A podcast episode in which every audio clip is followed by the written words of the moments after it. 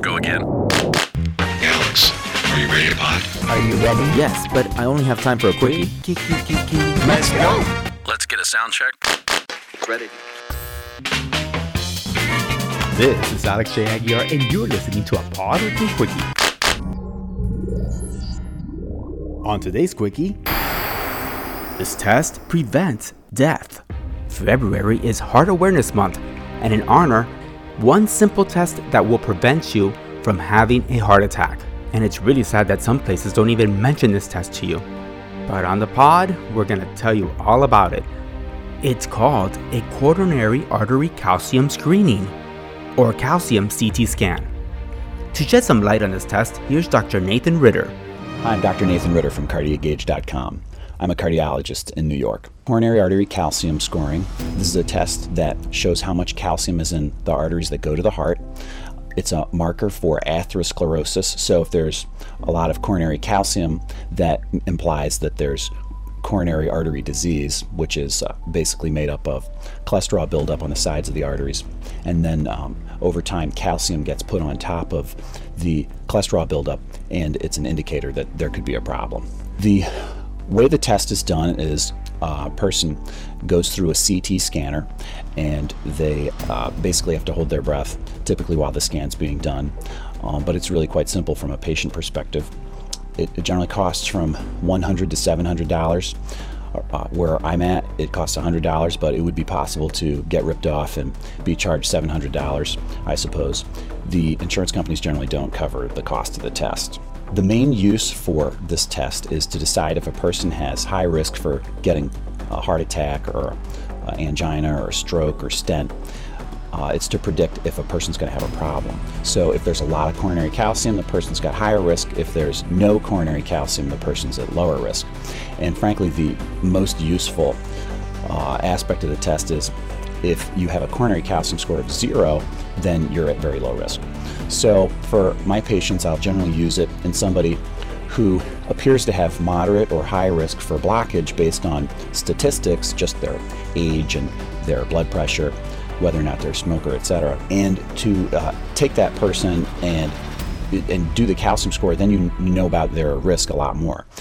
Um, general doctors will often put numbers into the computer and basically get a recommendation of whether or not a person should be on a medication and then offer the medication to the patient. So that happens all the time. There's so many millions of people who fall in the category of being intermediate to high risk, and a lot of people are dissatisfied with that, understandably, and would like to know better what their risk is. So that's a person where the calcium score really comes into play.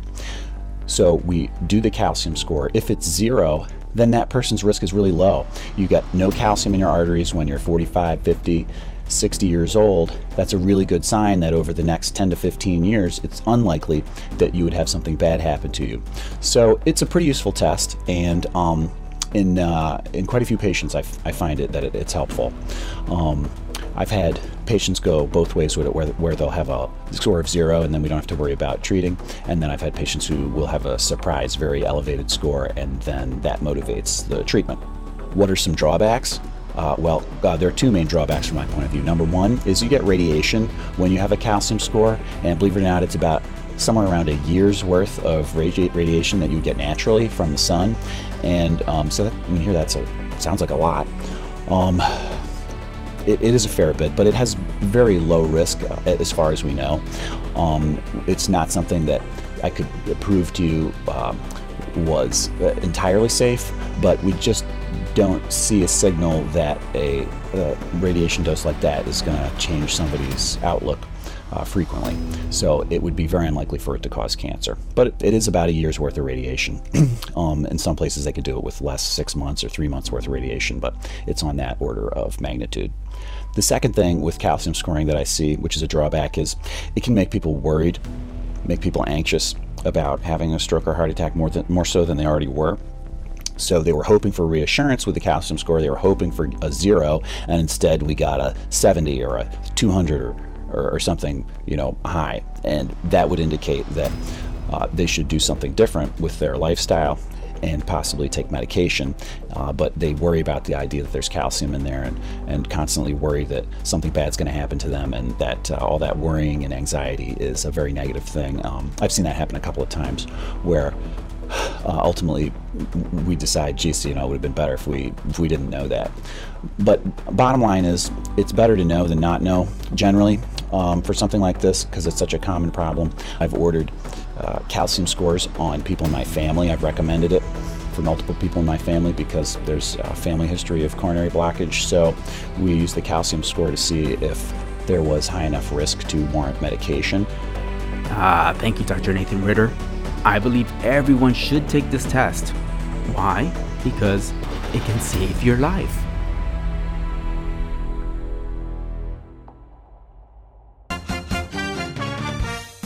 For more Pod with me, if you have not done so, go to the App Store and download our app.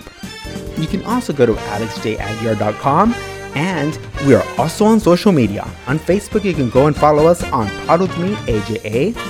On Twitter, it's Alex J. Aguiar. And on Instagram, it's Pod with Me. This is Alex J. Aguiar, and thank you for listening. And remember, don't fall off the pod. Let's get a sound check. Ready.